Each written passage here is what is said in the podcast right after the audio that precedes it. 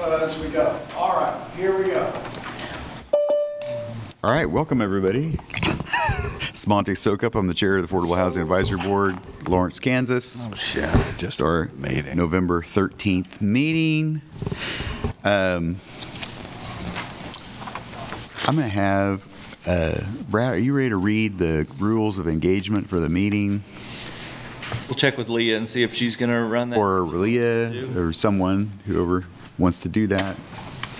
And then uh, what we'll do is we'll take roll and uh, move into the agenda after that. We'll have open, open uh, public comment as well, so. Leah, do you have those, uh, I do. Thank you, Mr. Chair, and good morning, everyone. I have a few housekeeping items for this hybrid meeting. This meeting is being recorded and broadcast on the city's YouTube channel and cable channel 25. Please remember to mute yourself during the meeting when you are not speaking. The chat function for this public meeting is disabled. All chats will go directly to me. Unless you are participating during the meeting, please turn your video off. This allows the active meeting participants to be seen on the screen. You will still be able to hear the meeting. When you are participating, please turn your video on. If you have any trouble, you can send me a chat. The city reserves the right to mute people or turn individual videos off to minimize distractions during the meeting, and I will make a few notes on public comment. When the chair calls, calls for public comment, individuals attending in person should approach the podium to indicate they wish to speak. The podium can be raised and lowered, and we encourage you to use this feature to ensure your comments are heard. Individuals participating via Zoom should use the raised hand function to indicate they wish to speak. Please leave your virtual hand raised until you are called on. Individuals will be called on in the order they appear on the meeting host screen. All lim- comments will be limited to three minutes. Thank you, and now I'll turn the back meeting back over to Mr. Sukup. all right, thank you, Leah. I am going to take the roll, and uh, when we have votes, we- this will be the order we call uh, roll in on the vote. So just keep that in mind. Karen Willey, Present. Sarah Waters, Present. Nicholas Ward, Present. Phil Engelhardt, Here. Mark Buhler, Here. Christina Gentry, She I saw her here, She waved. Erica Zimmerman, Here. Dana Ortiz, Here. Shannon Oury, Here. Thomas Howe. Thomas is absent. Monty Sokup here. That is one, two, three, four, five, six, seven, eight, nine, ten members. So we have a quorum. Thank you. With that, we will move on to public comment. So at this point, uh, we have one written comment. I just draw your attention to the letter uh, supporting the East Heights Family uh, Housing Project uh, in there. Do we have anyone in the room or online that would like to speak in public comment? No one in the room. I see no hands on the screen. If somebody else sees a hand on the screen, please help me. I'm not the best at catching those. Uh, With that, I'm going to close public comment, and we'll move on to approving the minutes. So I would accept a motion to approve the minutes from October 16th, 2023. Sarah Waters, I move to approve the minutes from October 16th. We have a motion. Anybody second? Second. them. Phil Engelhardt, second. Any comments, questions? A closed discussion and call roll. So we're voting to, appro- oh, do we have a question? Oh, no, okay. We're uh, voting to approve the minutes as written. Karen Willey, Approve. Sarah Waters, Approve? Nicholas Ward, Approve. Phil Engelhardt, Mark Buhler. Can I approve them if I wasn't here? Yes. Approved. Christina Gentry, Approved. Erica Zimmerman, Approve. Dana Ortiz, Approved. Shannon Oury, Approved. Monty Sokup, approved. Motion passes 10-0. Okay, we're going to move on to the next part of our agenda, uh, which are regular agenda items. And uh, I'm just going to give you a little bit of, we're going to spend, I don't know, 10 to 15 minutes on these like six items, and we're going to spend the majority of the meeting on our decision-making process. Uh, I think most of this is reporting by Leah.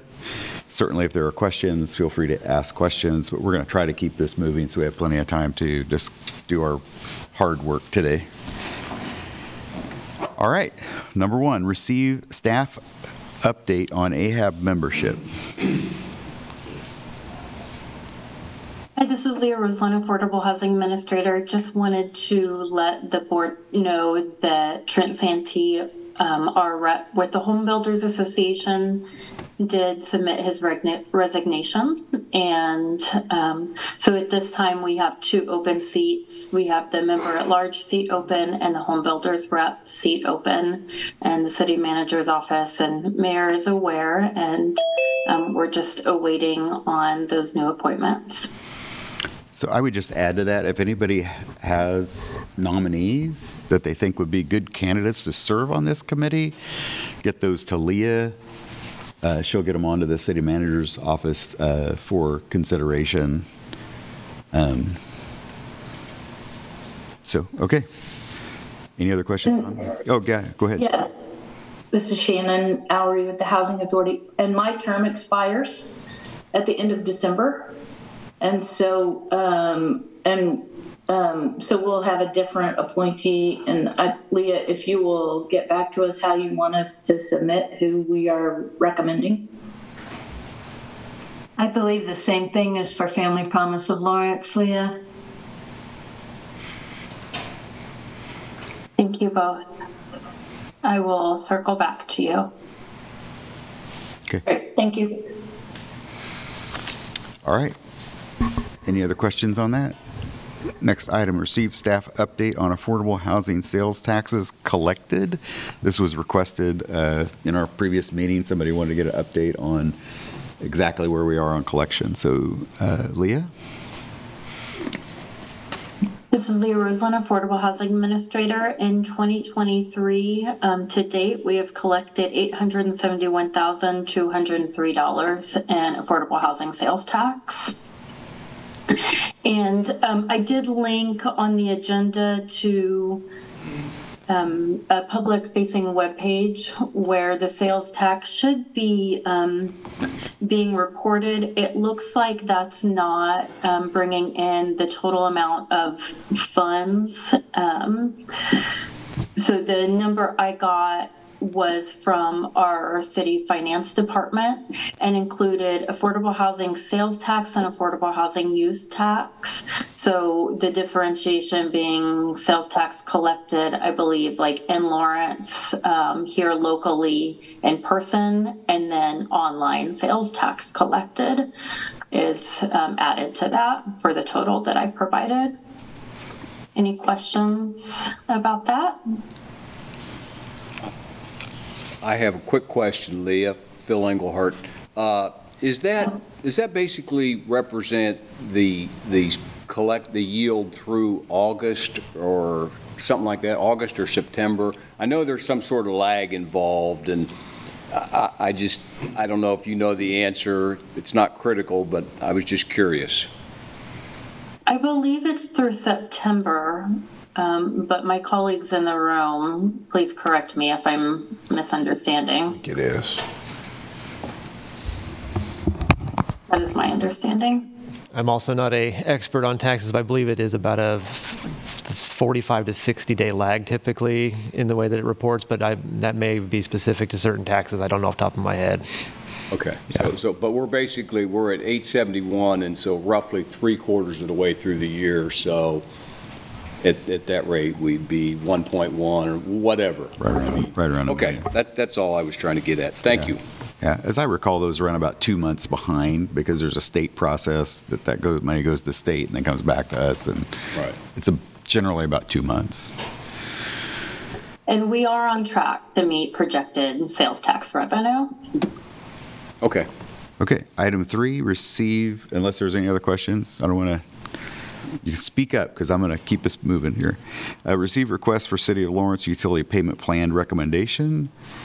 Um, Leah, were you going to cover this as well, or do I need to pick that up? Um, this is Leah Roseland, Affordable Housing Administrator. Want to just give some short context and then hand it over to my colleague Gabby Sprague. Um, so the AHAB, the um, Housing Stabilization Collaborative, um, has requested that the Affordable Housing um, Advisory Board um, sign on, submit um, a letter of support for a utility payment plan program that they are recommending to the City of Lawrence um, to just give some uh, framework for this discussion and moving forward. The a template letter is attached for the AHAB's review and consideration and edits. This month, Gabby is going to provide a short overview of the program recommend that's being recommended um, and what is being asked uh, for consideration of the AHAB. Um, AHAB members can um, give any questions to Gabby at this time, have a very short discussion, and then, uh, but no action is needed at this time. We'll pick it up again in the December meeting for further discussion, consideration, and action on this item. So I'll turn it over to Gabby. Good morning, board members. Um, yeah, my name is Gabby Sprague. I'm the Housing and Human Services Program Manager for Douglas County, Kansas government. Um, I don't have a whole lot to add. Uh, back in July, the HSC, which consists of over 15 local agencies, got together and thought about additional ways that we could support households. And one of those ways that came up was uh, suggesting that the city establish a utility payment plan plan. Um, and that's something that we wanted to approach the city commission about. And we thought that the AHAB, given its goals, would have an interest in doing that. Uh, the kind of the thinking behind that is there's only so much rent utility assistance money to go around. This might alleviate some of those pressures there. In addition, some of the money that goes to City of Lawrenceville actually comes from or has been coming from the Affordable Housing Advisory Board. Um, so it's kind of like a circular thing where the city is like through the AHAB paying itself. Um, so maybe this would alleviate some of that. Um, we, I did have a little bit of a back and forth with Monty about specifics of the program over email. I had the Douglas County Management Analyst, Jake Broadbent, reach out to a couple municipalities to ask about specifics, including Independence, Missouri, Austin, Texas, and Garden City, Kansas. They weren't very forthcoming with information, though. I think it would be appropriate for the City Commission to direct a finance management management analyst of the city to look into specifics if this was something they wanted to approach. Um, I would do want to say, like, in addition to everything I've said, this is important. We've had 1,100 shutoffs in the city of Lawrence from January to July just for water. Um, so I, I would really appreciate that you have consider uh, doing a letter of support for this to the city commission. Um, but that's about all I have. But I can answer any questions any of you have. Thank you, Gabby. I probably asked way too many questions, Gabby, about this, but basically this comes down to the city creating a payment plan process so people can spread out their payments. They're really not asking for any additional money. They're not credits. They're just giving a way to even out their payments so they can make payments over time. Uh, so, because I had 100 questions. and, uh, so anyway, it look, there's some other cities that do it around us. It looks pretty simple, and I think, if I'm not mistaken, the utility department is is not pushing back on this. They're willing to take a look at this. So anyway, it's just a matter of coming up with a formal letter that this board could support. I think. Gas Certainly and open. electric companies do the same thing. Yeah. Go ahead, Gabby. I did want to provide a little context. I've been speaking with Christy Webb, the utility ban- billing manager over at the city, and um, it does seem like capacity is an issue to do this sort of thing. Um, so it may take some. Uh, it may take some money uh, to actually do this um, with staffing issues. Um, so I do want to be forthcoming about that. Okay. All right. Perfect. This is Sarah Waters. So this is the equivalent of like a budget bill. Yes. Got it. Like a level pay, Yeah. something like that. Understood. Thank you. Yeah. Okay, any other questions on that? All right, great. Thank you, Gabby. Uh, let me see. Number four, nominations for 2024 Affordable Housing Advisory Board Chair and Vice Chair. Um, There's no action today, but just want people to think about if you would want to serve as chair or serve as co-chair, uh, or if you would like to nominate someone, we're going to be doing nominations at our next meeting, at our next meeting. Um, So uh, just be thinking about that. Did I, is that sufficient, Leah, for what that agenda item was for? This is Leah Roseland, Affordable Housing Administrator. Yeah, although I would go, I would suggest that perhaps if anybody would like to go ahead and nominate, like verbally nominate a member or self-nominate, that that be provided at this time so that members can have some consideration until action is needed at the next meeting. Um, and then if, yeah. Otherwise, that's sufficient for this meeting. Okay. Okay. Any comments? Would you two enjoy serving again? I would serve again. I would tell you that next year, at the end of the year, um, I'm off. My term is up. So next December, my term is up. So, but I'm ha- I would be happy to serve if no, but I'm also happy to step aside if someone else would like to serve as chair. And- I have capacity to be vice chair. So Okay. I just, my commitments though wouldn't allow me anything additional beyond that. And so, but also happy for somebody else to have that opportunity, especially working with Monty, but. Oh, how swell. Karen. I haven't spoken with anyone before this about it, but I would um, certainly entertain Nicholas Ward for a um, leadership position if he were interested. All right. Okay, anything else? Anybody else? All right, we're going to close that item. What make, I guess, official nominations next month? Uh, let me see here. Item five, review and discuss Affordable Housing Trust Fund 2023 Q4 reports. Uh, Leah, I'm going to turn that over to you. There was a very nice written report about the projects. I don't know that we need to go over that unless anybody has specific questions.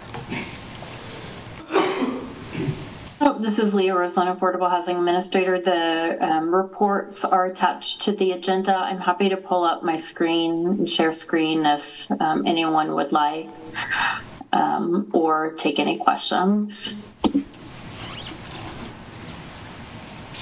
No questions? Oh, Karen's got her hand up. Um, I would be curious to see what the total amount that uh, was allocated from AHAB funds for each of the projects when the reports come up again. I mean, no need to redo this at all, but um, because, you know, for some of us that are newer board members, it would be exciting to see kind of not just what's been spent, but how much of that um, available from AHAB. Okay. I'm sure we can do that. This is Leah Roseland, Affordable Housing Administrator. So just to make sure I'm um, understanding, so moving forward, Karen, um, you are requesting for just an additional line with their total allocation? Is that correct? Yeah. I think it'd be nice to know like what level we're supporting them at. Okay, will do. And this might be um, an, a future agenda item, but currently, in terms of what they're reporting on quarterly, they don't report on um, how much has been spent towards the project. They report on progress. And so, if the AHAB would like to see in the future um, how much fin- funds are being spent down quarterly, we can add that to the 2024 report template. Yeah. Uh, Karen, I mean, I want to talk to that a little bit and tell me if I get to where you want to go. I would like, what I would think I would want to see is what funding was allocated and then how much of that funding total to date, as of the report date, had been sent to them from the city, or how much had come out of the trust fund from this, in, in relation to how much was awarded, how much is, does that get where you want to go, Karen? Yes, that would be excellent. This is Leah Roseland, Affordable Housing Administrator. So just to clarify, um, the the payments are made in one lump, lump sum. Okay. And so, um, so all the payments from 2023 have been fully allocated and dispersed. Okay. So on the, like, I'm looking at this DCCA one, it says DCCA has not requested payment. So of their amount, whatever we allocated to them, we've paid nothing. And when we do make that payment, we'll make the whole payment, boom, and it'll be done. Okay, That's correct. okay. All right, anything else on that? Okay. They're on to item six, receive staff recommend. Mr. Chair, Oh, go ahead. I apologize to interrupt, but I did just want to make a note that uh, Thomas Howe has joined us. Oh, hey, Thomas, thanks for joining us. Good morning, everybody. I'm sorry I can't be there in person. We're glad to have you however we get you, Thomas. Okay, um, item six, uh, receive staff recommendation to cancel the January 2024 AHAB meeting. Um, After our allocation, last year we canceled our January meeting as well. Uh, We just didn't have a lot of business to cover. I gave you a little bit of a break from the holiday. So I would accept a motion to cancel the January 24, 2024 meeting. So moved. Tom, is that you, Thomas? Yes. Okay, so Thomas moved. Do I have a second? Second. Second. All right, we've got a second. Any uh, discussion? Seeing none, I'm gonna call the roll. This would be to cancel, a motion to cancel the January meeting. Karen? Approve. Sarah? Approve. Nicholas? Approve. Philip? Approve. Mark? Approved. Christina? Approved. Erica? Approve. Dana? Approve. Shannon? Approve.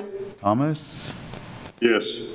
Monty, yes. Motion passes 12-0. Thank you. You'll get a break in January. Um, On to item seven.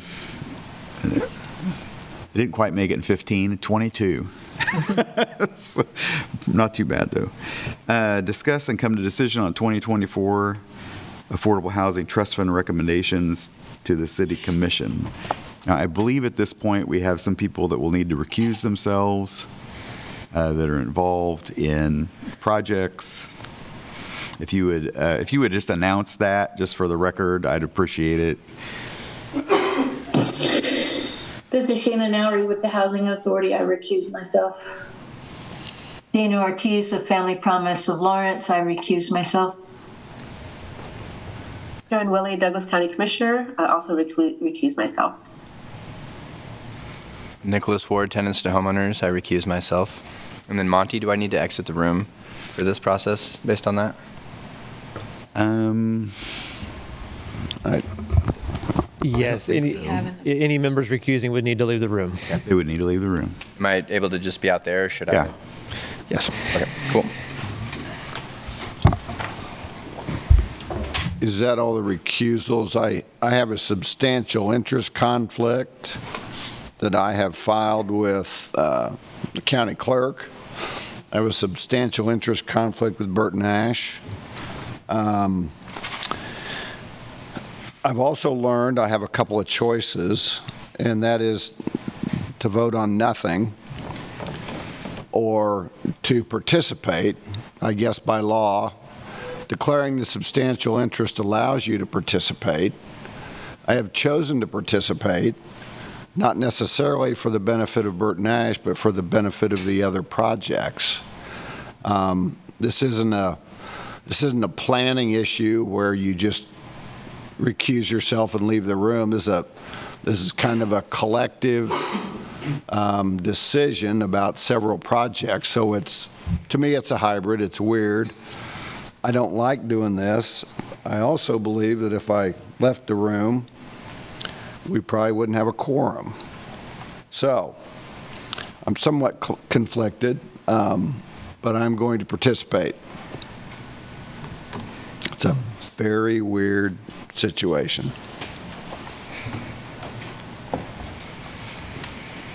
Where does the decision about your, uh, whether or not you are able to participate come, where does that generated from, Mark? In other words, why do I think I can participate? Uh, Tonight, did you hear me? I think you and I have had that conversation, but the question really is, who makes that decision at this point? Lee, Leah?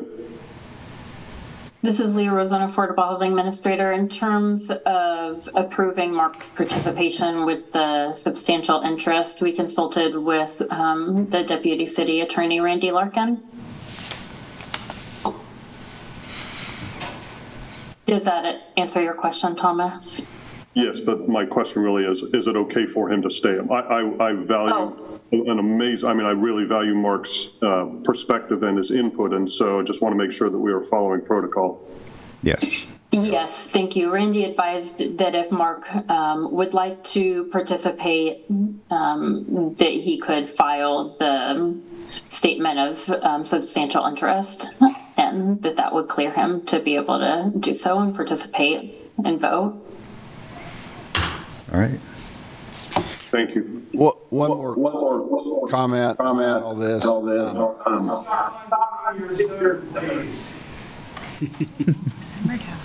So, like this? Yeah, just leave, he'll take care of this. Oh, okay. I'm sorry. That's okay. Uh, No one noticed. 1231 of this year, um, my employment arrangement with my company changes, and I will no longer have substantial interest conflicts with anybody that I know of that has made requests in the past, or I don't know about the future, but um, anyway, I'll still be at CEK, but my employment arrangement changes, and um, the conflicts will evaporate. Thank you, Mark, for kind of sharing that and letting us know where that's going. Okay, with that, we are ready to talk about the projects. I would say that um, I'm looking for which one it is. Um, Florida, is it? Florida? No, it's not Florid. Leah, which one? Uh, so we had one of the projects uh, pull, and I'm looking on the list here, and I'm like, for whatever reason, I'm not seeing which one it is. It's not on the current list. It's not on the list. Okay. That's, that's the prime companies. Oh, the prime company. Yeah. So the prime company uh, pulled their application. They uh, they had some issues with acquiring the site and and getting it zoned correctly and whatever. So they pulled their application. So they're no longer part of the application process. I think we talked about that last time, maybe.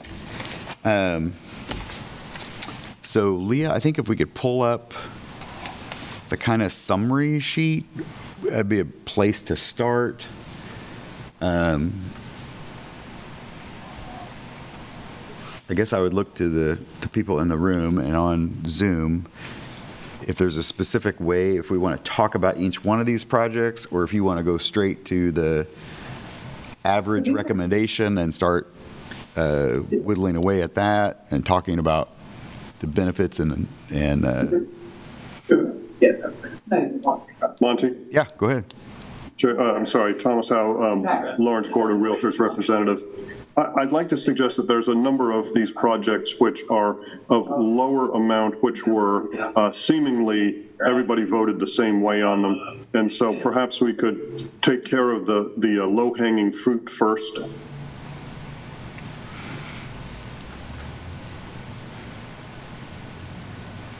That's a possibility. I'm, however you all want to go. Would, would that be, So Leah, would, could you pull up the, the summary sheet that has the projects and the? Appreciate that. So that we're looking at that, and then we'll go back to these. Uh, I believe it is, This is Leah Roslin, Affordable Housing Administrator. I believe I'm sharing screen with that. Is everybody able to see that? The spreadsheet? I want the spreadsheet is what I'm looking for. Oh, the spreadsheet. Oh, okay, I The apologize. medians and all that stuff. That's what I'm looking for. Okay, Sorry. I'll bring that up right now.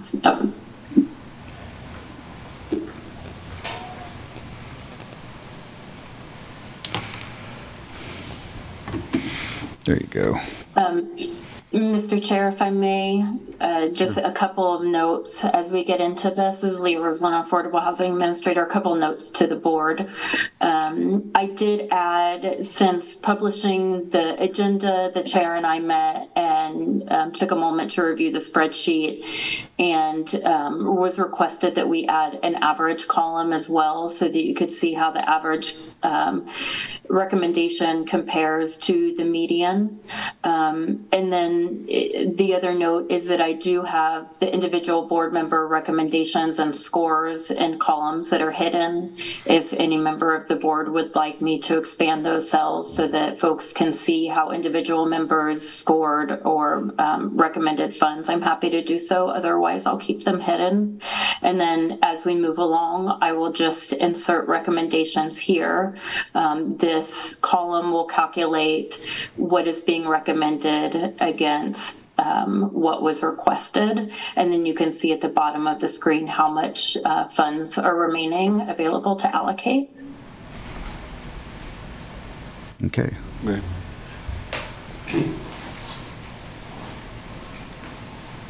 This is Sarah Waters. I think as a starting point to come back to what Thomas said, I, I mean, I think Independence Inc. as well as um, the Housing Authority absolutely should be fully funded. I'm just, so just throwing it out there. I, I think the work of the um, collaborative is also critical. It's a huge amount of money though, and so I don't see it as small, um, but I think we could go ahead and move it forward at this point, um, knowing that we've got some huge asks from other projects that I think are extremely critical as well. So those were the three I see on that table, um, just to name them specifically. And maybe we carve out a little bit from the collaborative, but again, their wait lists, everything that they're doing Yeah. is, I mean, it's, it's critical work in the community. As a start, I'd like to propose that, I'd like to make a motion that uh, number seven, Independence Inc., uh, their accessibility modification program, as well as the Lawrence Douglas County Housing Authority's housing vouchers be awarded the 75,000 and the 50,000 as uh, recommended there. That would be a motion on my part. Second that. Okay, we have a motion and a second. Um, Any discussion on that? We've never, Um, so. So this is- I'm just gonna- Hello, I'm sorry, Nancy. Go ahead, go Um, ahead, hopefully- Right, so if we're, we're, we're pushing forward some, um, ones we, we see want to be fully funded, I want to also include the Housing Stabilization Collaborative, Douglas County, into that as well. I feel like um, there has been an understanding of how this rental assistance is uh, absolutely necessary, and uh, they should, I feel, um, continue to be fully funded as long as they're putting in an application. I don't feel as though um, it's not something that's needed, and there was full like discussion, continual discussion throughout the year about rental assistance and the increase of what that looks like for folks uh, receiving those benefits, um, both from um, the housing authority and also from um, uh, places like where uh, Kyle Vett was talking to about uh, the services they provide through Ballard Center. Uh, so I'd like to toss that one in as well if we're making a motion to fully fund some of the applicants. So Christina, thank you, I appreciate that. Um, However, my, my, my motion has to do with the ones which did not have conversation or did not have discussion to follow. And I think that we probably do need to discuss the housing stabilization, whether or not it be fully funded, just because, you know, within that average, it is, it's 10% or a little bit more below what the request was for. So I'm not saying that I would object to that. However, for my motion, it's just to move forward with the two which had the, the medians which were at their ask. okay, so where we are procedurally is we have a motion and a second on the floor. We could discuss that. That's to fully fund Independence, Inc. and Lawrence Douglas County Housing Authority as requested. Uh, What I probably, what we need to do procedurally is vote on that, and then we can move on to the next. My preference personally, well, let's vote on that, and then we'll move on. So unless there's more discussion on those two, I'm going to, we're going to call the roll. Okay. Okay, and then we'll move on. Okay. Sarah Waters, Yes. Phil Engelhardt, Yes. Mark Buhler, Yes. Christina Gentry, Vote yes. Erica Zimmerman, Yes. Thomas Howe, Yes. Monty Sokup, yes. Motion passes 7-0. So those two are done. Now we can move on. My preference would probably be to fill out the entire thing so we know how the thing balances because there will be a little movement back and forth based on different arguments. It's nice that we're in agreement on these two, but I'm not sure on the rest we're going to be in agreement. And I'd hate to vote on one at a time or two at a time and, uh, you know, eliminate opportunity to have discussion. So with that, I will open it up. Sounds like maybe Housing Authority might be a good place to start. I think Agreed. so. Hey, Jesse. So we've heard a couple people. Last year, I'm going to jive in there. The last year they were funded at $350,000, which was above their request. Uh, I might suggest that we fund them at 400. Okay. I, my, and my reason is, uh, it's important. I'm not, all of these are important. It does not create permanent or long-term temporary housing. I'm not saying we don't need to help people, because we do. But this fund primarily, purpose was to create affordable housing. Uh, And this is a great program. I'm not anything against the program. Just, I, I get concerned. We keep creeping and creeping and creeping, and these, you know, um, we generate a million dollars a year. That's what we have. Three million this year, but we create a million a year in funding. And you're gonna, if you spend half of it on temporary stabilization, one or two months for many people. Um, I just don't think that's the right direction for this, what this thing is, and that's my, where I sit. Th- This Phil Engelhardt, and, and I've, a- I've asked this question since this is my first year on the board. I've asked it, and I know you all have discussed it ad nauseum, but, but perhaps in February or March or something like that, we can come to some consensus view, whether it requires input from city administration or whatever, about what, how big the buckets are going to be. I, I- I don't, I know it's difficult, and, and I know you all have discussed it, but I, I wasn't there during those discussions, and, and I, I sure would feel better if we knew going into it that it was two-thirds this and one-third that. Uh, I I know you guys have discussed it, but maybe like in February or March of next year, we can bring it back up again. That's all I would say. Mr. Chairman, um, I don't have, uh, this is my, obviously, first year as well. Um, And I agree that it doesn't, it doesn't put units on the ground. Um, I think the appetite for this project is insatiable, meaning they could use a million a year. And my opinion about awarding this limit, this amount, would be different if we had a million.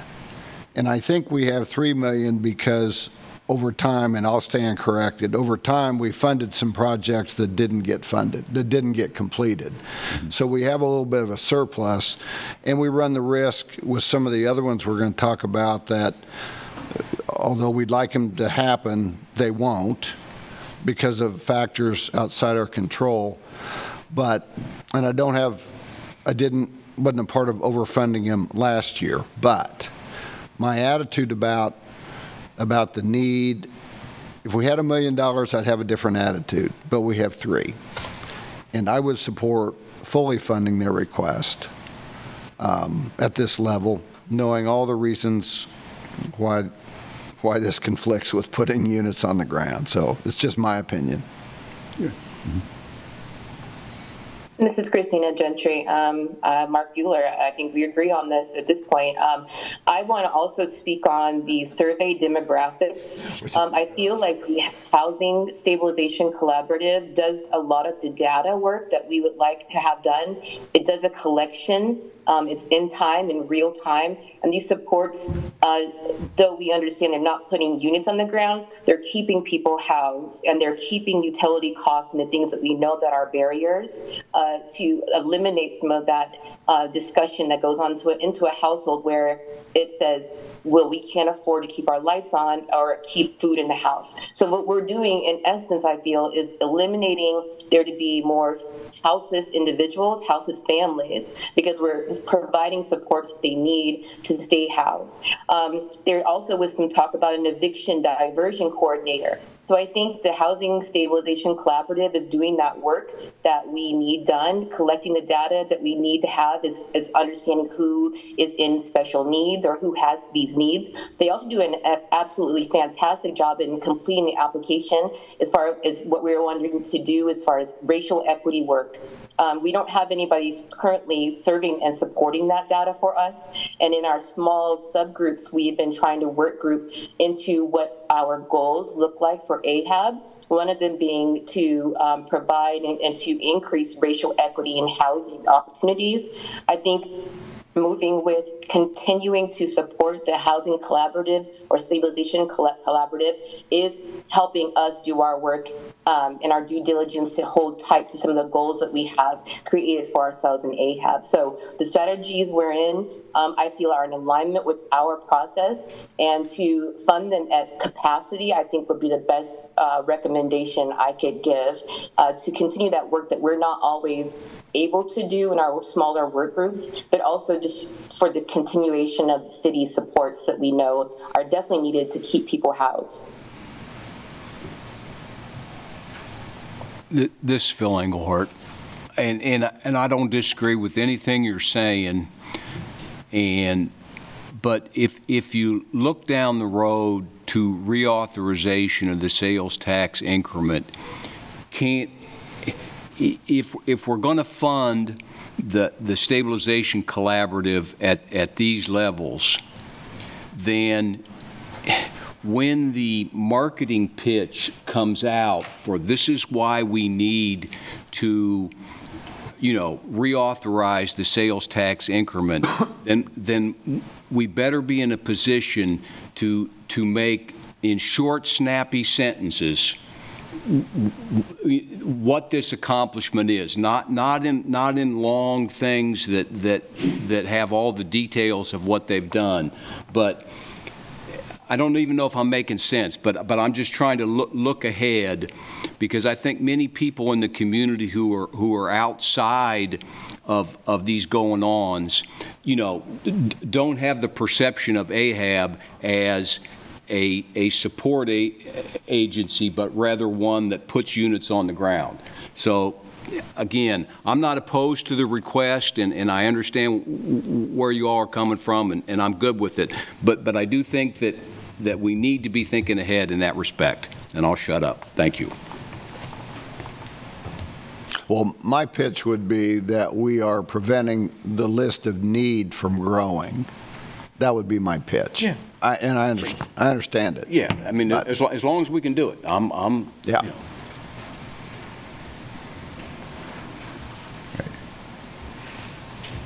All right, I'm going to make just a suggestion, and then we'll see where this. I'm going to suggest we put it on at 450. Talk about some of these other things. Come back and reevaluate, not as a final number, but put it on at 450. Let's get a placeholder, mm-hmm. and then let's talk about some of these others. And maybe there's another hundred thousand dollars to put at it, and maybe there's not. I don't know. Let people. We'll argue over that. Sure. Does that sound Yep. like a reasonable way to move forward? Yep. Sounds Please. great. I'm good with it. Okay. Let's just move up the list. Seems to be the thing to do. Um, Ninth Street Missionary Baptist Church project. Uh, the request is 850. Our average is around 530. Median's 425. So if if I might discuss this just a little bit here, this one gives me a little heartburn because essentially we are being asked uh, to, to cover the, the lion's share of this cost. Not an awful lot of leverage going into this, six units being developed out of it. Uh, It it just, I, I have some challenges with this one. And I, I, I understand the need, I understand uh, the value of having that partnership, but uh, I, I'd like to see some more skin in the game.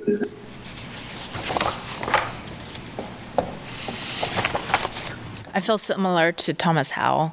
I um, I like this project in that it's innovative and different. It's coming from a different contractor and development team than that we've seen before, and um, I feel like it should be funded, but I don't know at 100% I would be comfortable with.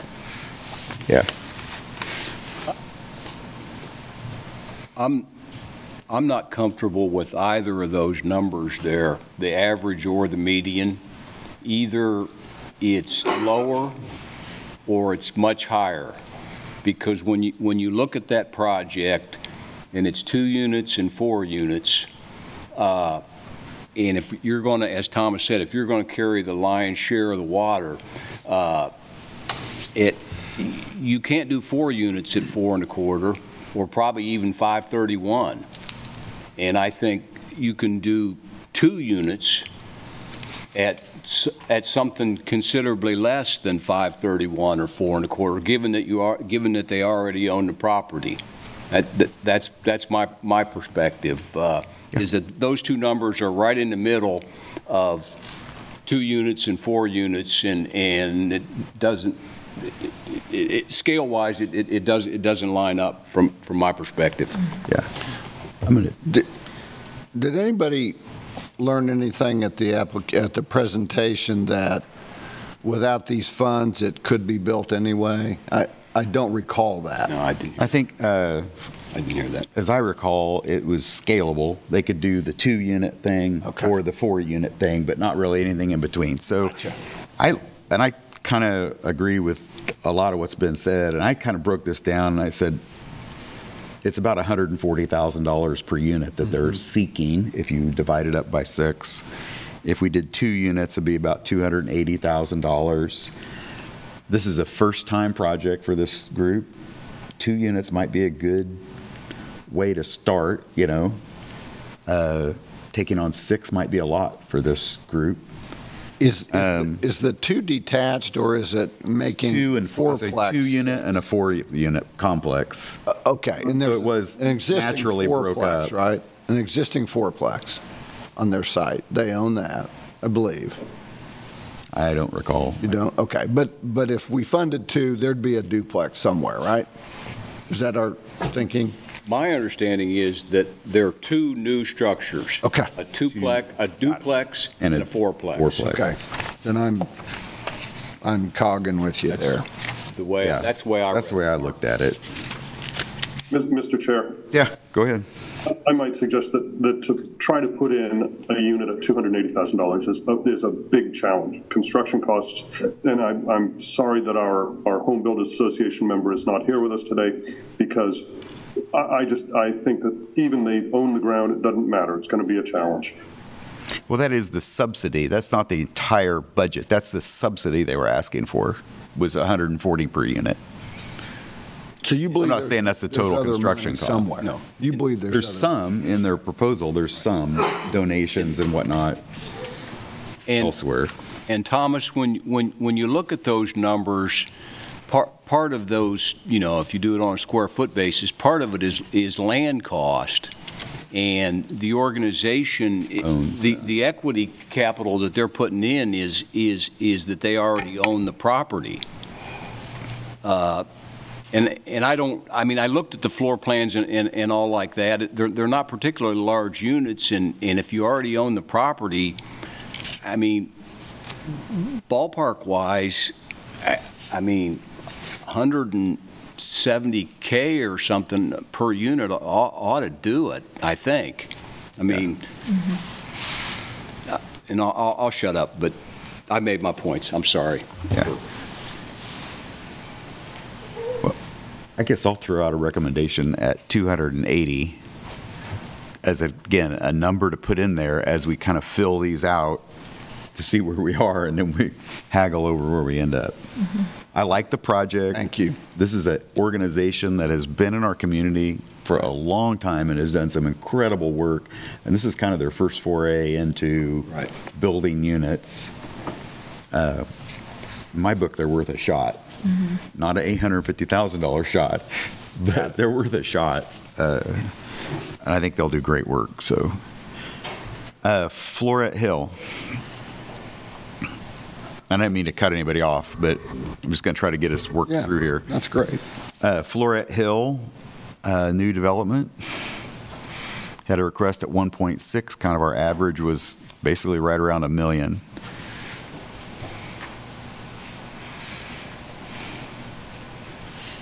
I like this project. There's, uh, obviously, the city's invested some in the property that was given.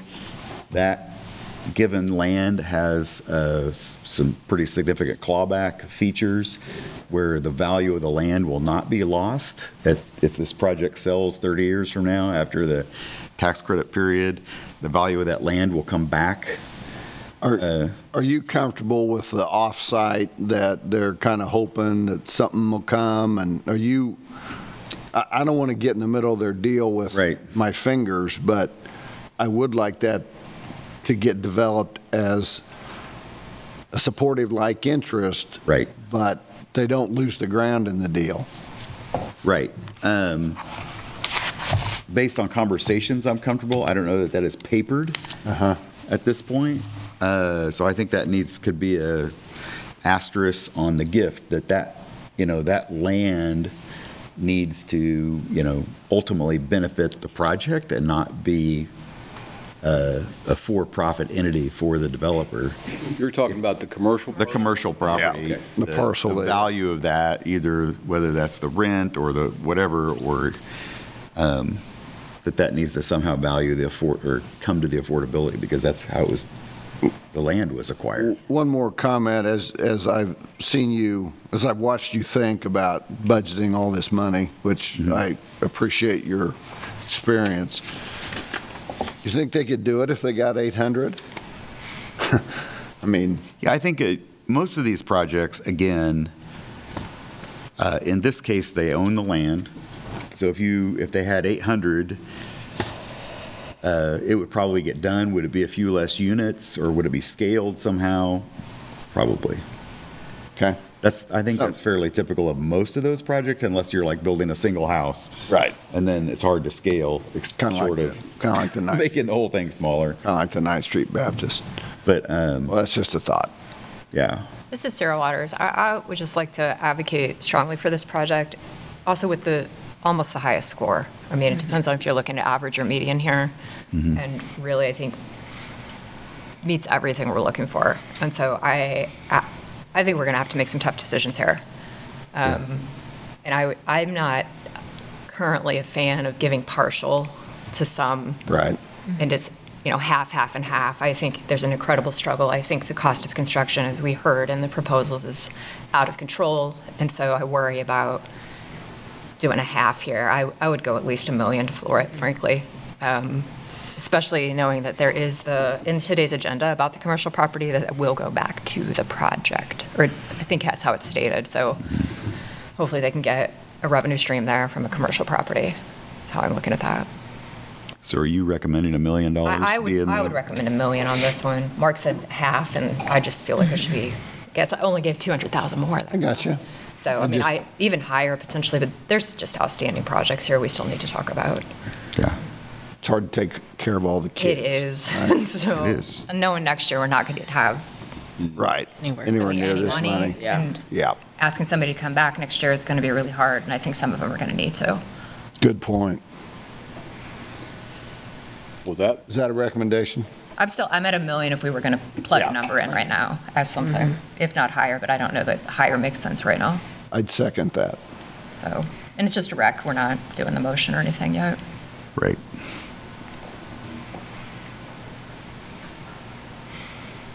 All right, we okay on that one? for now? Want to move on to, okay.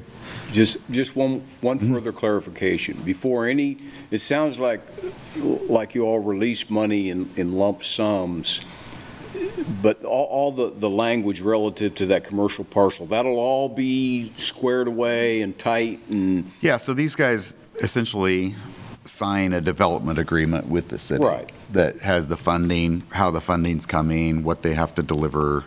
So there is a, yeah, okay. it's, it's papered fairly well.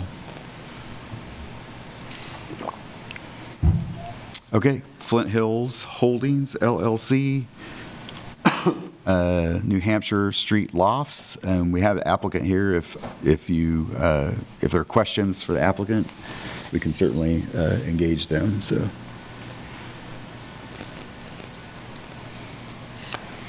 Well, looking at the average and the medium, median, um, I wanted to fully fund that. I know the reasons the costs are up is because the costs are up and the world, the costs are up. Um, But I think this is a project that can happen, should happen, and I'd like to see it happen. So I would, I would lobby for a higher limit than what we have averaged and medianed. So, but I don't know where everybody else was on that. Yeah. So Mark, what number would you plug in there? What, what would your? 300. Totally. Get it across the finish line, is basically what you're saying. Yeah, let's, let's go.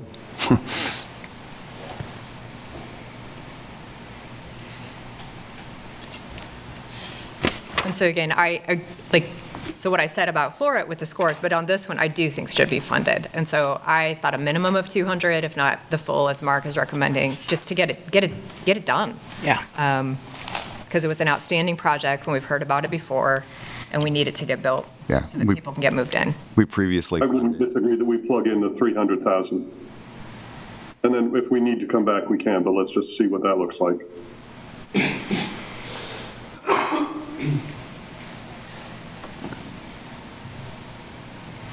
okay. Uh, East Hills, or Flint Hills Holdings, East Heights Family Housing. So the average was 787 with the median 900. So, Mr. Chair, this is Sarah Waters. You know mm-hmm. I like doing this too. I wonder if on scores, we need to talk about Bert Nash first. Or, or together, because I, I mean, there's $829,000 remaining mm-hmm. and 1.7 million in request there.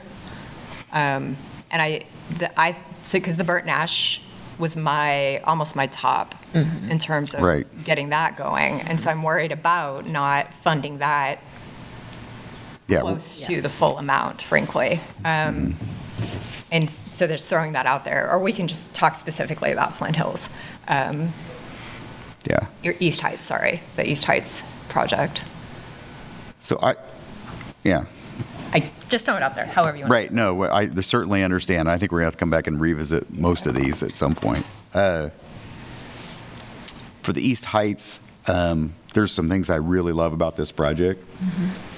And then there's some things I really don't love about this project. Um, I'm struggling personally with essentially funding the purchase of the ground that then ultimately benefits the developer to be sold at the, at the end of a project. We, so it's not permanent, and we're essentially buying the ground to, to buy 30 years of, we're, we're spending a million dollars basically for what we're asked to do, to get 30 years of affordability on most of Protection, this. yeah.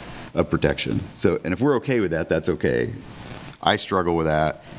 I would rather see this somehow so that the value, uh, I'm not saying not funded, I'm saying I would like to see it somehow, kind of like we did with Floret Hills, where we said, look, that development ground has to benefit the project. I'm going to say this land, if we're buying the land, it has to benefit the project. So at the end of the 30 years, we have some kind of ROFO or something that allows us to get that value back at the end. If the, if the developer cashes out, sells the property, we get that money back to spend at that point, or the value of that ground back somehow, or have a right to get it. That's what would make me, would push me over the top on this project.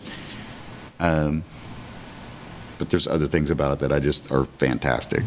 You know, Yeah. I, I applaud you guys for coming together with this. I just, the structure was, and I guess I would ask if that's even a possibility. Tony's Ele- pictures him. Yeah. uh, Thank you, Chair. Uh, Regarding that conversation, I I actually was learned, uh, I actually learned of this, um, not strategy, but uh, conversation about putting uh, affordable housing project into the land bank, a project that's using tax credits. And there's several reasons why this never happens or is extremely rare. But the first one I think that we need to understand just from a practicality standpoint is a for-profit development or a nonprofit development, the developer fee, the goal, the land use restriction agreement, it's all the exact same. Um, and that's so that so there's a lot of confusion there regarding a tax credit project specifically that involves a syndicator or a tax credit broker or tax credit investor. Um, they would uh, never agree to not having any upside or the ability to re-syndicate a project at the end of the affordability period uh, without a damaging hit to the project.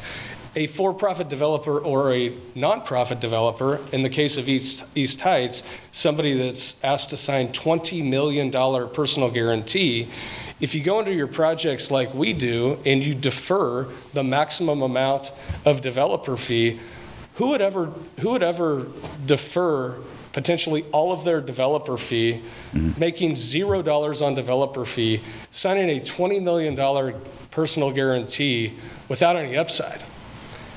I think that the last thing that, you know, that I try to explain to people when this comes up, and it come, and it's come up more and more often, is that permanent affordable housing, especially in the Midwest here in the flyover states, unless it's single-family home ownership, it can have, and oftentimes has a more damaging effect on the community in the neighborhood than a benefit to the community or neighborhood in absence of home ownership, like the great work Tenants to Homeowners does. I don't want to put words in Tenants to Homeowners' mouth. I believe that they would agree with what I'm saying here.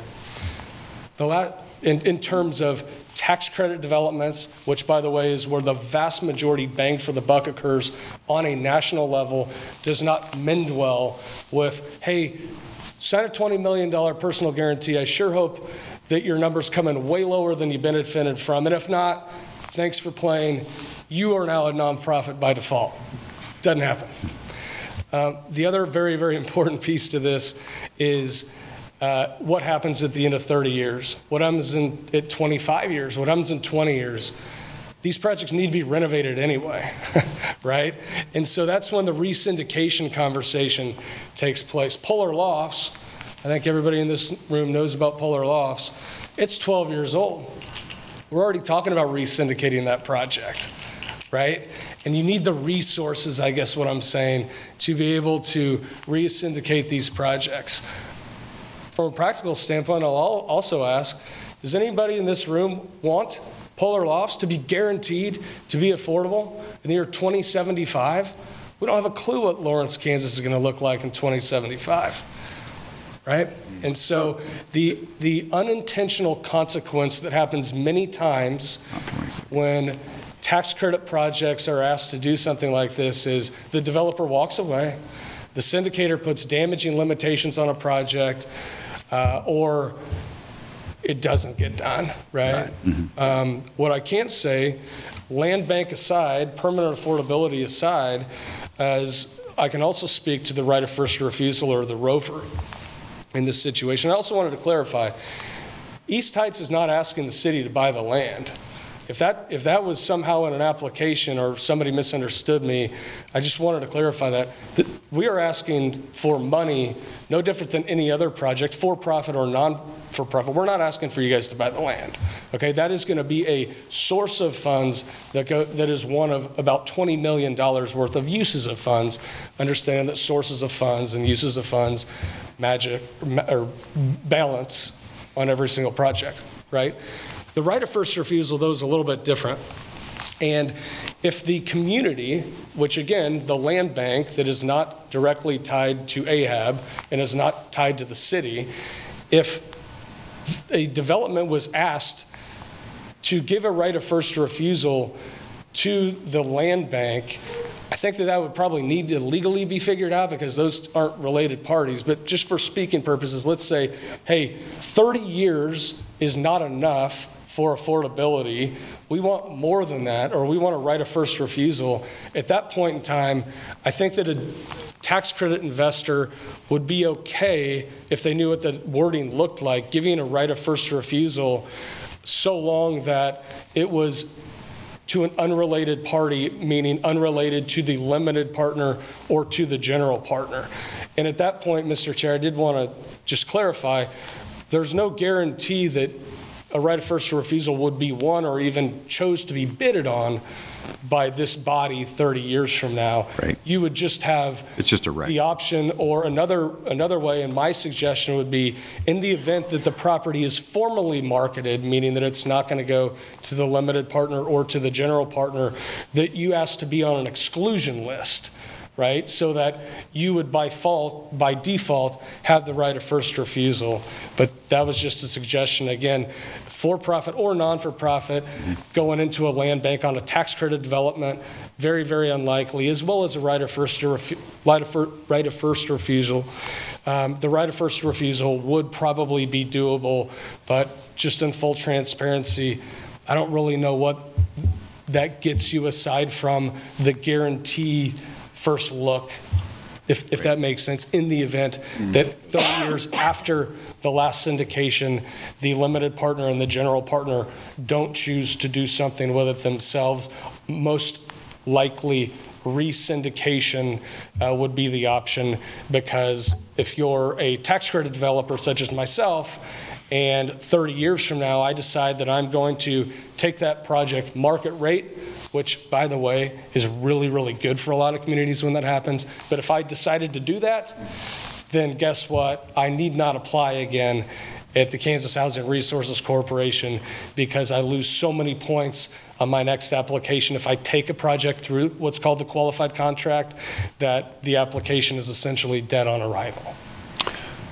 Okay, you you said a whole bunch, um, and I've got several questions. Um, When you take a project like Poehler, and let's say it needs renova- renovation now, is the new project a tax credit project, and the other one gets paid off? Is it like refinancing? Exactly.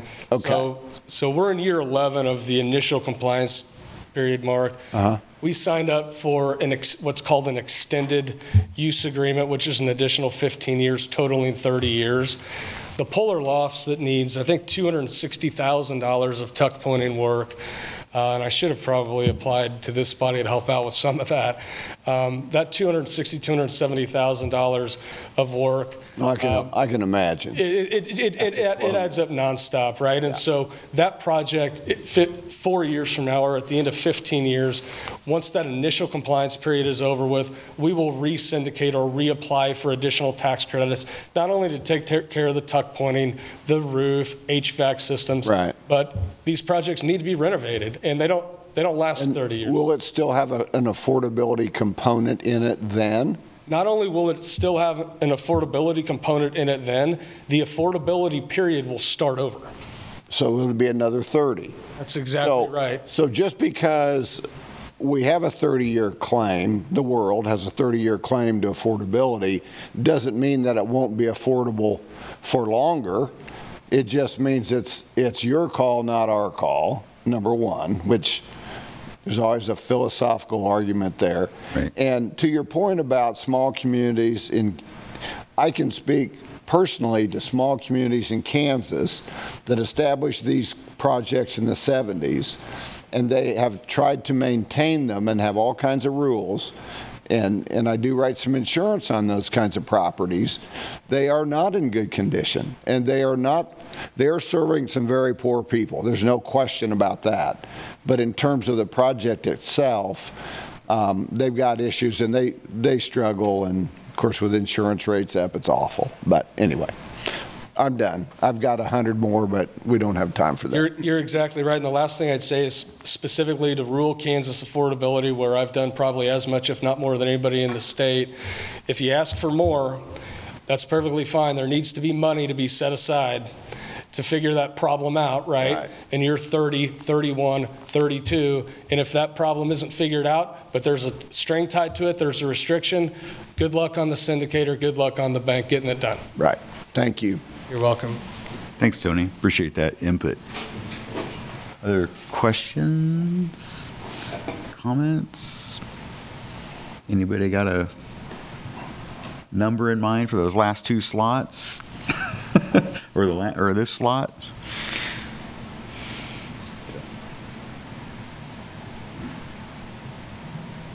Why don't we come back to this one, take on the um, Bert Nash project? All right. Anybody opposed to that? I'm good with that. Okay, let's go to Bert Nash. Be- I- I need a referee here be- because uh, what I'd like to do is be quiet about this one. Let you all. That's fine. Make determinations on that. I'd be most comfortable about that. So I will try to keep my mouth shut. Maybe I go. Good luck, Mark. Bathroom break? All right. Um, I like this project. Um, obviously, it serves some of the highest need uh, people we have uh, with supportive housing. Um, given the size of this project, it's not a huge ask, given the overall size. Um, so I like, I'd like to see us fund this, you know, close, close to the high end of that, close to their, maybe 400 or 450 or something, you know. That's my gut feeling. I'd like, open it up for anybody else who wants to. Well, I- Phil Engelhardt, I, I wrote my comments out here, and, and I- I don't have any, any problem with 400 or, or whatever, but if the, the general information that we've received at the presentations is correct, and that the $12 million is really, the, the residential side of that is 6 million, then if you divide 24 units in, into that, then you get 250K a unit. And I know these are all gross numbers and they're all stupid and all like that, but 250K a unit, I think is too much.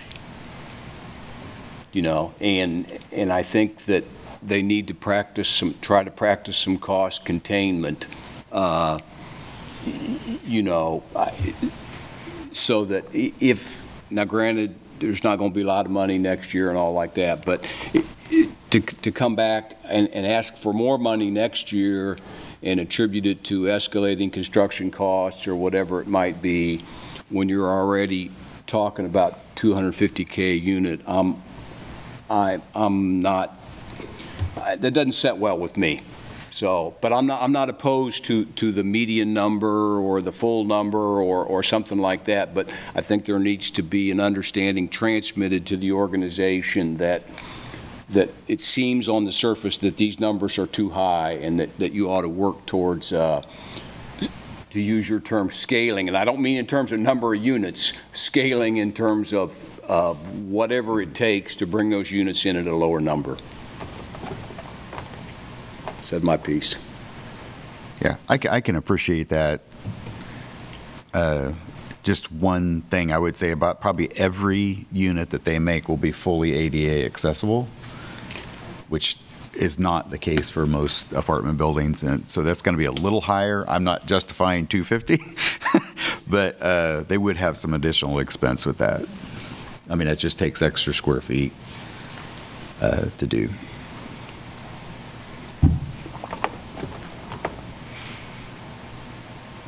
Other thoughts? Right. This is, I think that this project should be funded at the ask, but I, I I do ha- have had concerns in the past on some of the Burton Nash projects um, and their budget control. Um, And so I, but I, but I thought that this proposal was well done and one of the better ones they've done. So I feel that, again, they're learning. They're learning a lot as they've gone down this path. So I I think this should be funded, and I would put the full 450 down um, personally. But I don't see them getting any more funding for this project next time. Okay. So that would be where I would be at at this point.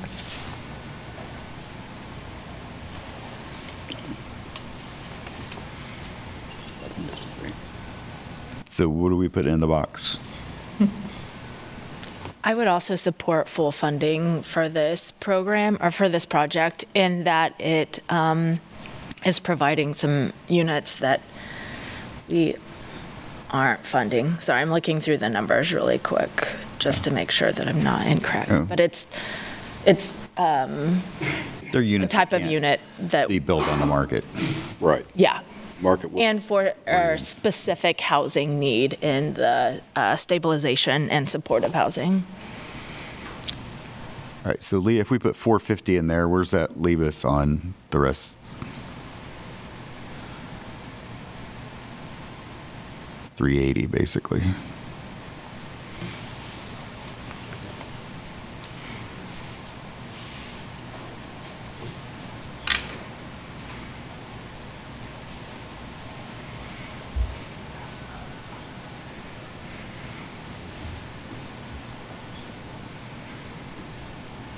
So that would uh, basically leave us at, well, 379 is the actual number that would be in the Flint Hills, for, available for East Heights, short of shifting some stuff around, which I'm suggesting we take a look at. Am I incorrect in that the East Heights project is the only project that doesn't have the land secured? I believe so. Okay. I think that's something to look at as well. It feels very preliminary in timing. That's also where my mindset was, um, and having to, to make a hard decision here. I, I also think that East Heights proposal just wasn't quite as thorough, and there were some discrepancies in there, and we tried to work those out. Um, and there's a lot up in the air still, and I really appreciate what Tony said here. Um, Very insightful. and, and I, and I still think we've got other projects that need the funds. So I, knowing we only have, what, 379 left, I, I would recommend zeroing out on East Heights at this point and moving those funds to some of the other projects to get them closer to their ask. And that, that really is very hard for me to say. Um, And funds aren't unlimited here. But because the land isn't there yet. Yeah. I think it makes it really. That's the only reason, it- It's, it's still very, very up in the air. With a really cool concept, that childcare piece in there. Yeah. I mean, it's some of that, oh, that was amazing to see.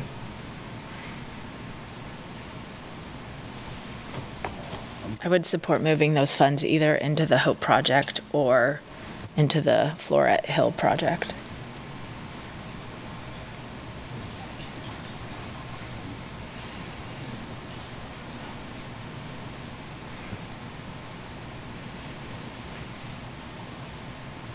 You got a number to, Um, uh, I don't know.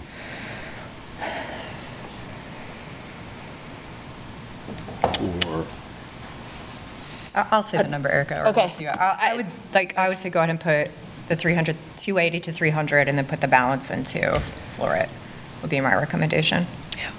And so hopefully, the Hope Project could get that duplex built mm-hmm. on that 300, based on the math some of you had done on that, and then just give the balance to Floret. Floret. To get them up a little bit. Support that as well. Because every, yeah, Uh, I mean, the other thing that, again, if somebody want to bring up, it would be adding more to the collaborative out of that, uh, that, instead of, Would- so. So I'm, I'm a little unclear here. Uh, We, we have 379 remaining. Are we talking about just moving the Hope project up to 300,000? Or are we talking about adding 300,000, making it 580? No, And then adding- putting, Making it 300. Making it 300. So make, yeah, there you go, Leah. And then whatever's left, adding to Floret Hill. Can, can I ask a Yeah. question? Which, which of these two projects, the East Heights Family Housing Project and the uh, Floret Hill Project, do you think would be most likely to rise up out of the ground in the next 30 months?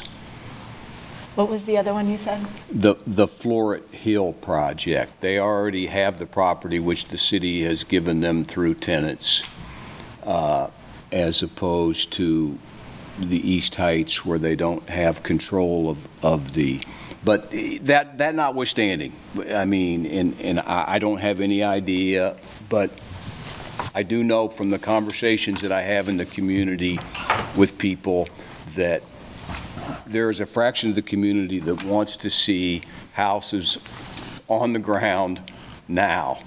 You know, they read in the Journal World and the Lawrence Times about all of the issues that we have with housing.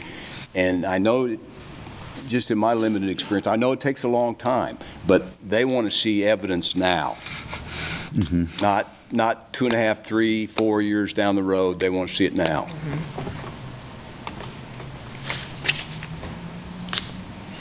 Do you think Floret Hill can survive on a million bucks? I don't, I don't have any, uh, that's outside my expertise. I have no idea. Well, in a, you know, if they're a million three, let's just use that as a round number, a million three on a $34 million project is doable. $300,000 on 1% on a $34 million project is something that's trimmable. Well, and find a good deal on Certainly. your commercial property then. Yeah. I mean, there's, there's a Yeah. lot in the air Yeah, I- with that commercial property. I think they got choices without us increasing their funding. Um, I, I'd like us to do something for the East Heights project. It, it may not happen, it may come back to us, but um, concept is, wow, if you could, in- if you could infill that site in 20 years, we'd, we'd all be really happy about it. They're they're all good projects, so. Yeah, they are.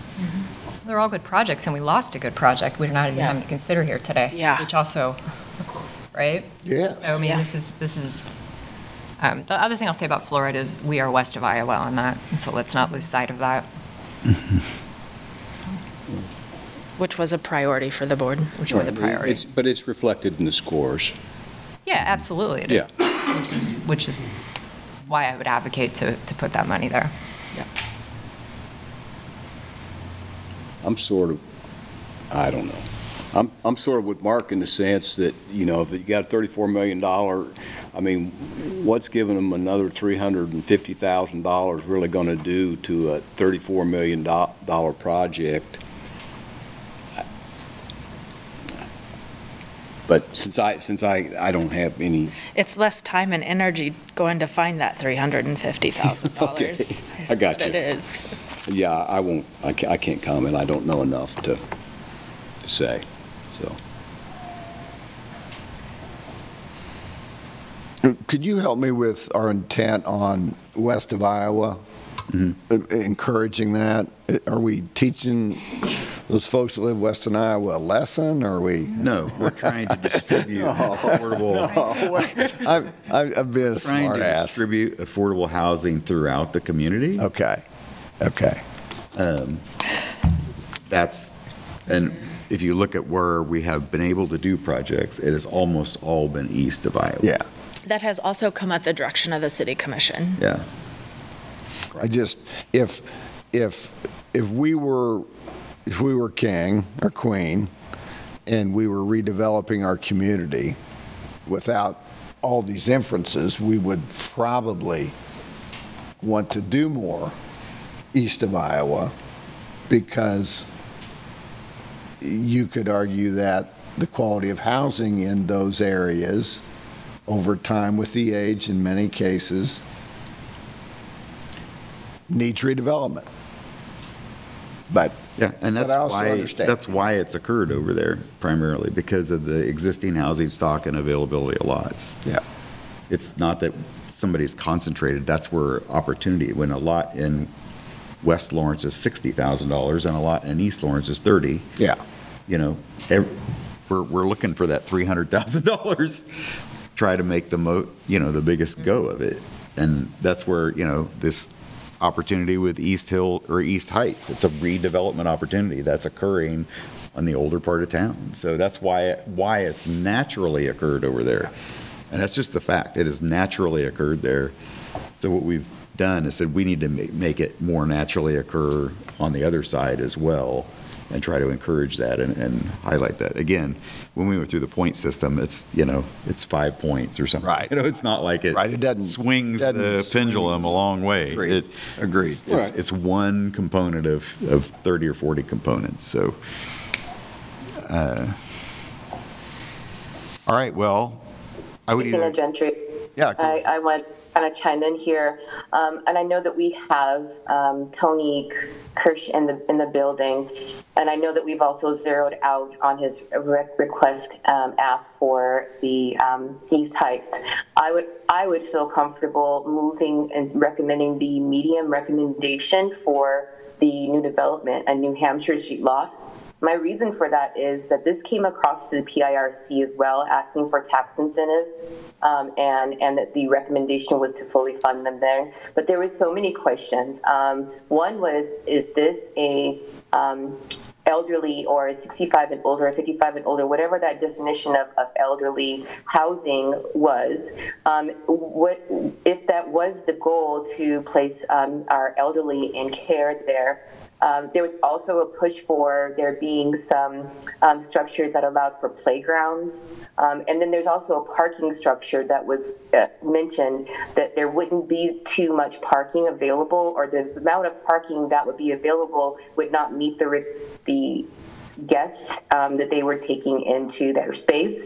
There's also a, um, a top part of the building that was going to be utilized for um, some kind of social engagement, I think is probably more for um, the people who were uh, living there to have an entertainment spot. Um, but maybe Monty could speak a little bit more on that since that was um, his influence, um, that conversation. But there was this, to me, not a very clear adaptation of, of who um, we were serving in that space of the New Hampshire Street Lofts, how they were going to be able to uh, space themselves in there with no parking. Uh, it was it was just a lot of more questions than answers to. And I feel like um, Tony has talked a lot. Maybe this is not the time to ask more questions. I don't feel like there is, but I would feel comfortable moving that medium recommendation to 150 and then pushing the, the Housing Stabilization Collective to get the remainder. Um, Just exploded that. So, Christine, I- I'm, con- this is Sarah. I'm confused by what you just requested. So are you saying remove? So Can you New Hampshire. New, take the zero- zero out New Hampshire? To 150. No, no, not to zero it out. There's a medium. I'm looking at the older, um, but I'm not able to see the in real time. But the older medium recommendation was 150,000. Um, I would say that I feel comfortable recommending 150,000. Um, if we could push it to 200, that would be fine. But the remainder, we're still at the Housing Stabilization Collaborative at is not at its full recommendation, and that's my priority. Um, I feel like they should be fully uh, supported. I think I've said that um, twice now. So if we could uh, talk a little bit about that New Hampshire Street Lofts new development, um, if we had any questions about that, which I think there was lots of questions about that during our last meeting, uh, but to not fully fully fund them at 300,000 to scaffold that down to the 150 medium and then to place the 100,000, or I'm sorry, the math is a little wrong, maybe 75 to the Housing Stabilization Collaborative.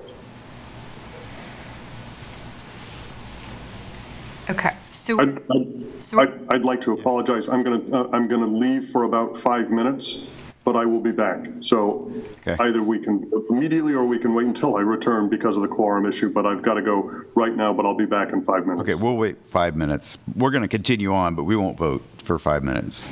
Great, thank you. Okay, so, so, I'm sorry, ahead. can Go I ahead. make a request? Yeah. So, because Christina just changed gears on us, which totally understand and absolutely we need to talk about that. I think Mm-hmm. we were still in conversation about what to do with the 359,000 remaining. Right. So Right. I'm not. So I'm can we, not- can we stay on that and then go back to, because Christina's basically asking to remove money from New Hampshire to move it to the collaborative. Right. Yeah. And, and absolutely, we can discuss that, but let's keep going with the 359 359. of where's that going? Yeah. Because I, Phil, Mark, Right. you guys said So you I- give yeah. something to East Heights, I I'd propose like it to remain where it is. So- That's, that's my recommendation. So, so let's, The East Heights project. let's go back, uh, let's go back to 300 on East Heights. Okay. Let's go back to that. Sorry. No, no, you're, On, I apologize, on East Heights or On, on? on, New I'm sorry, New Hampshire, New Hampshire, I'm sorry. I, put that back in. Okay. sorry. So let's talk about the 359 uh, that we have. Right now, you, you've already moved. We, we've moved it, we've moved it to Floret Hills, but I'm, I'm not, I'd like to suggest maybe that that becomes 1.3 and we move 59 of that to the housing stabilization. So Floret becomes 1.3 and the housing stabilization becomes Whatever the difference. 509 or whatever it is. As a way to move that then add 59 to the housing sta This is what I might suggest. I'm not, up for discussion. Understand? Uh, I'm not comfortable, one, I, part of that is me, I, I, I get it, I would like, you know, I think it's okay if we, if we have strong feelings about moving more to housing stabilization. I'm not willing to take it out of New Hampshire at this point. Nor am I. I couldn't support that. I- New Hampshire's a project that's ready to go. It's going to be a great project on, you know, in a great location, a highly sought-after location Some, for regular housing, let alone affordable. I think it's an important project.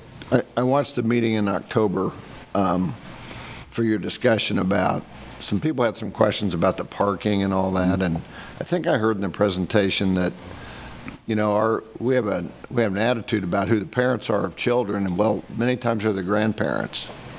And, you know, the world's, world's different in a lot of ways, so I didn't have any problem with the parking. And um, the rooftop thing, um, a- again, I think it's, I think it's kind of cool, and I don't think it's excessive. So I think 300 in that project ought to happen. So realizing that that's 600 for this project based on a previous I allocation. understand. So that's, you know, we've healthily funded, helped fund this project. Yes. Um, My Public corp- sector My corporate very memory is has. narrow. My memory is narrow.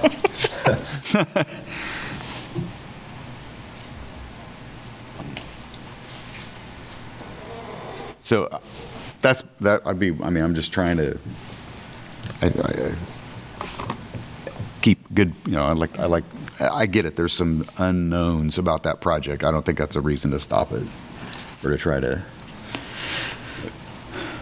Any thoughts on this? Does that get part of where you were trying to go, Christina?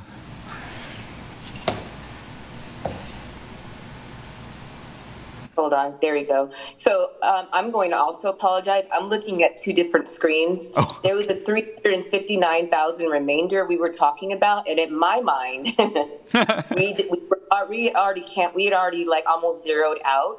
So I'm looking at our 2024 housing recommendations as it stands, but I'm also toggling between that and my my cell phone to see the live inputs of numbers. So where I was thinking is that we are almost to a, a zero balance, and I wanted to push towards having more uh, with the HSC. So that's my bad. Um, I'm looking at two different Yeah. screens, so I That's can't okay. see what's going. Um, but yes, I'm okay, and I feel comfortable uh, with our median recommendation for the Hampshire Lofts. But if we're talking about having more money than I thought was available right now, totally continue what we're talking about about pushing those um, and keeping that at the 300,000 or um, not taking away from the the, the street lots uh, as it were um, because my mind was in a different space number wise so i apologize for that That's okay. So right now, we are at Bert Nash at 450, Flint Hills at zero, uh, East Heights, I'm sorry, at zero. uh, New Hampshire at 300, Floret Hill at 1.3, Hope at 300, uh, accessible housing program at 75, that's already established, housing stabilization at 509,000, and New Horizon at 50, and that zeroes out our balance. Thank you for that clarity, Monty. This is Christina Gentry. Uh, I'm comfortable with that number. All right. We close? Well, I'm just, just out of curiosity, I don't know if you have the figures, Leah, that you could do it quickly, but the 2022 awards, how much of that went to the Housing Stabilization Cooperative as, as a percentage of the total awards? How much w- was there in 2022 that went to supportive services versus build, and how does that compare to what we have here for 2023? If that, hopefully that question makes sense. It, it does in my mind. That does make sense. This is Leah Roslin, Affordable Housing Administrator. I'm pulling up the spreadsheet, so give me just a moment, please.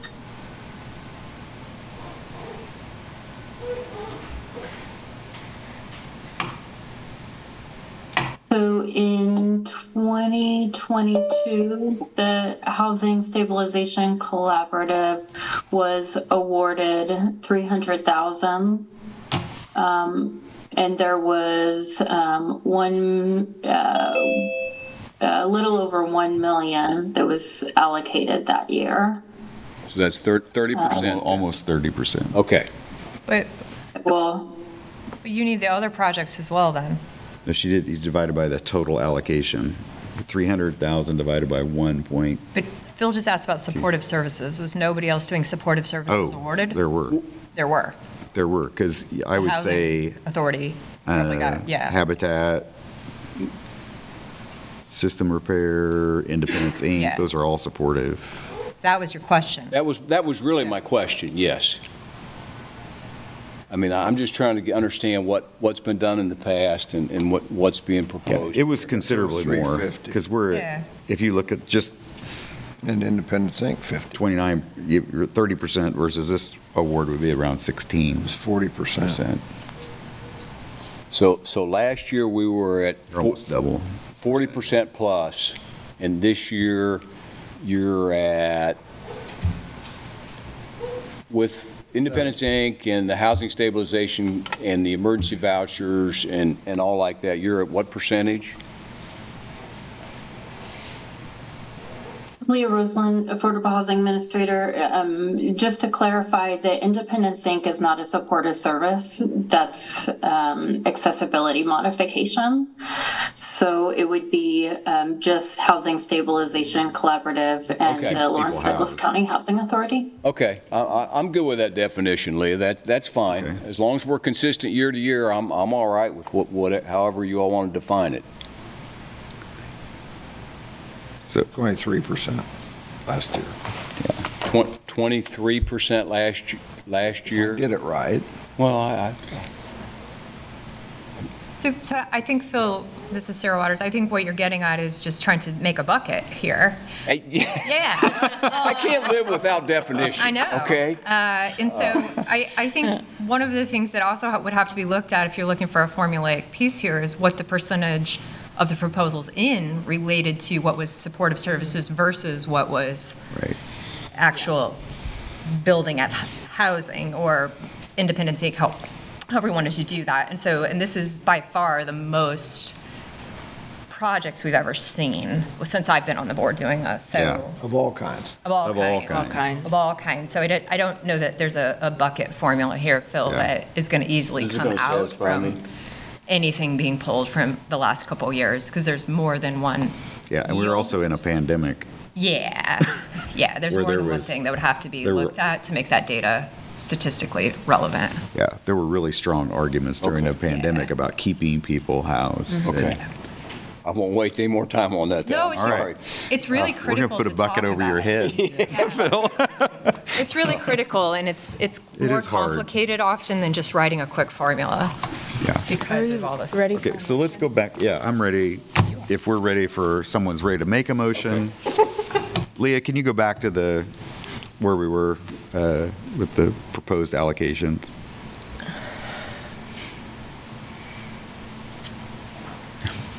This is Erica Zimmerman, Lawrence Habitat. I move that we accept the recommendations. Leah, do you want me to read them for the record? Or the recommendations that are on the screen? That would be helpful, thank you. Okay.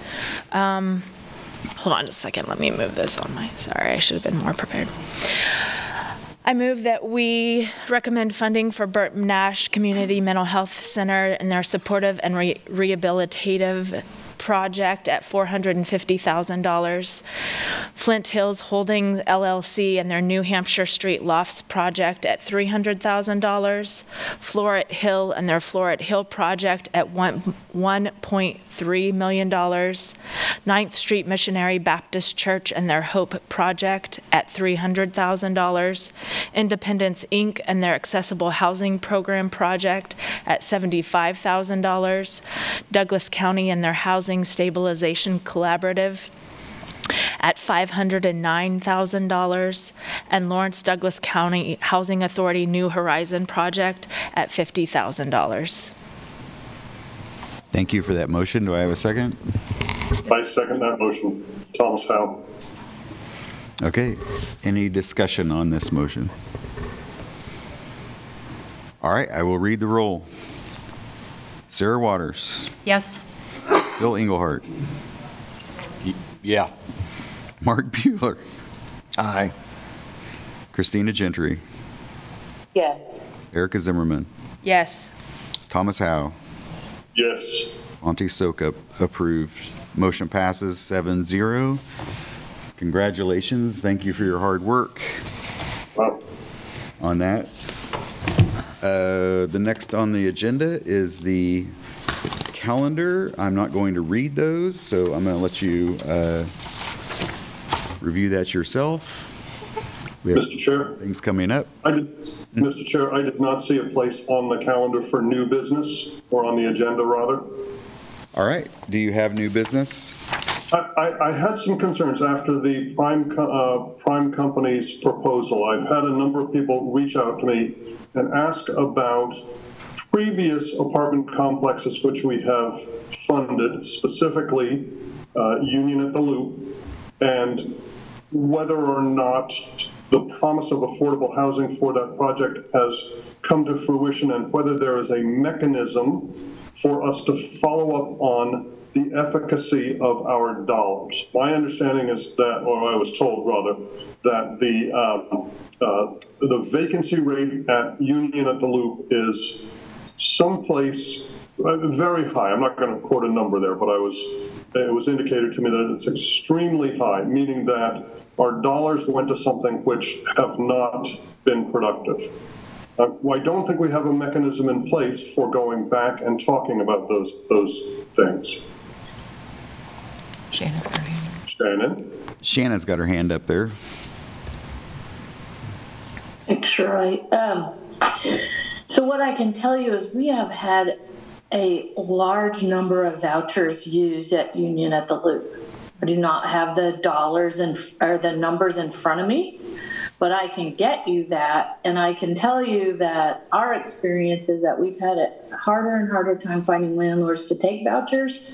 And quite frankly, the Union at the Loop has been something, um, that has has kept our voucher usage up. So I will provide Leah that that number of vouchers that we have being used out there. But um, I do believe if one measure that you might want to consider is who takes vouchers, even though everybody's supposed to, and um, where we can use our vouchers, um, because 70 plus percentage of the people we assist are at or below 30% of area median income, so the very low income. Um, and quite frankly, we'd be in really big trouble without Union at the Loop right now. This is Leah Roseland, Affordable Housing Administrator. Just want to um, clarify a couple of points. Um, To Thomas's earlier question about the mechanism for uh, acquiring that information, that's why they submit quarterly reports. And as you'll see in quarter three report, they did report that they are um, serving a total of 117 households, and they have completed uh, construction on 248 units. If you look back into the mid-year reports, you'll see that they only requested the trust fund payment um, in quarter three. That enabled them to complete construction. So they very recently completed construction on all of those units, and they are um, currently um, th- those units are being filled with occupants. And so, in terms of the um, percentage occupancy rate, I'm happy to circle back and request that information. But I will say again to reiterate that we do know the total units they built, how many people they're serving with those units, and that we very they very recently completed construction, so that they'll need some time to fill those units. Thank you, Leah. Uh, Dana had her hand up.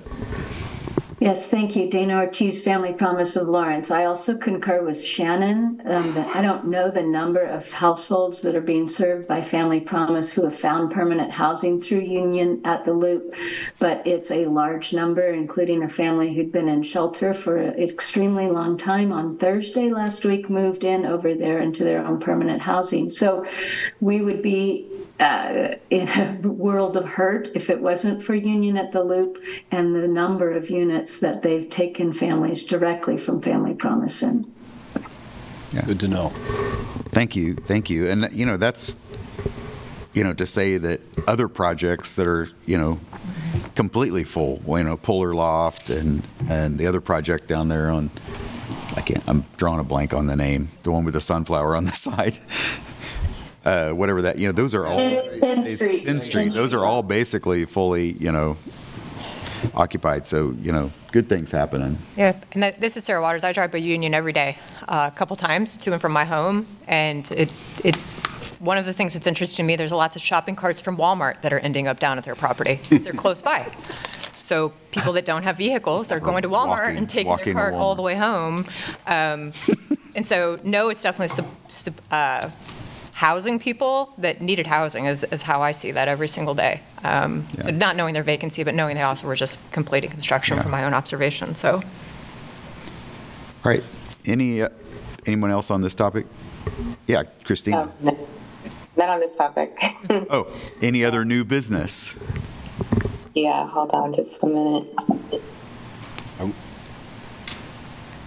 Okay. All right. I don't want to interrupt Christine. Yeah, let her do.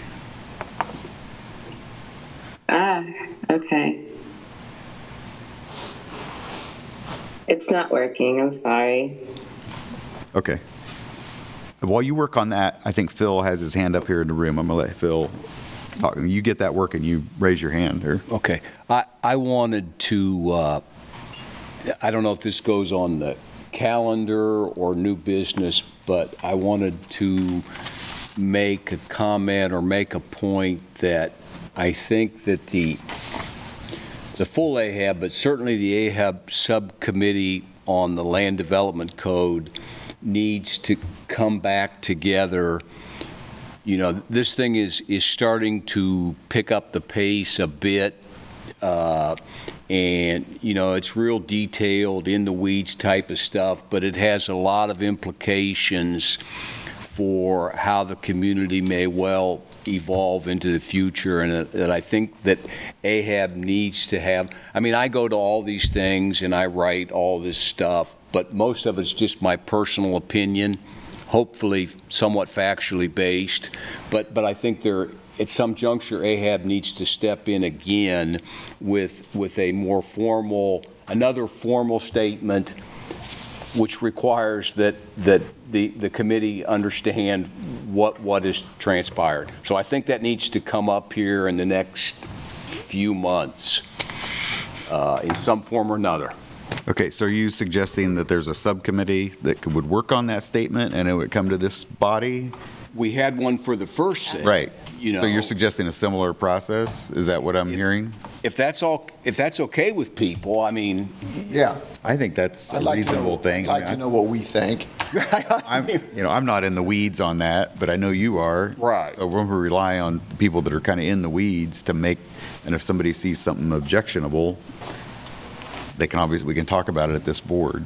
okay. Is that Yeah, fair I mean, enough? Does that give you all- direction you need? Yeah, all, all I want is just to, to get it out there and, and, and see if we can't re-energize that, that particular thing so that Right. the larger group has an understanding of what's going on. And we'll look and see if we can get that on the agenda Yeah, for Okay. December Be good idea. Okay, that's fine. and/or February. Okay. All right, any other new business? Or anything for the good of the cause? Did Christina get? Okay. Christina? I think, I- oh, yeah, my phone's been hot for a minute with this um, Zoom, so it gave me a little issues, but it's similar to um, what was just proposed, that we kind of revisit some of these committees that we had talked about. Philip was absolutely right. There's some new business that we can attend to for the land code development. I also wanted to bring up, uh, Leah shared with both Erica and I, as we are part of the equity inclusion aspect, um, we're looking at some policy recommendations to consider. Um, maybe talking more about that in December would be a good opportunity for this group as it aligns with our uh, racial equity goal um, and our in our number five goals for strategies for AHAB. Um, so maybe just more discussion on that. Um, and I will share that link and, and sure, certainly I'm sure Leah will also share that link in our agenda for December. But just to look at that policy link and what's been done right um, in other spaces about tenant right to purchase. Um, so maybe discussion on that and then continue discussion in February and March as we try to shape that policy. Okay, perfect. We will get that on the agenda as well. Yeah, Go, anything else? All right, with that, we are adjourned. Thank you, everyone, for your help uh, today, making some tough decisions. So, Yeah, yeah. That was um, really effective. Good work, Mr. Chair, and out early. Well done. Well done. Not much, but a little. All right, thank you. Thank you.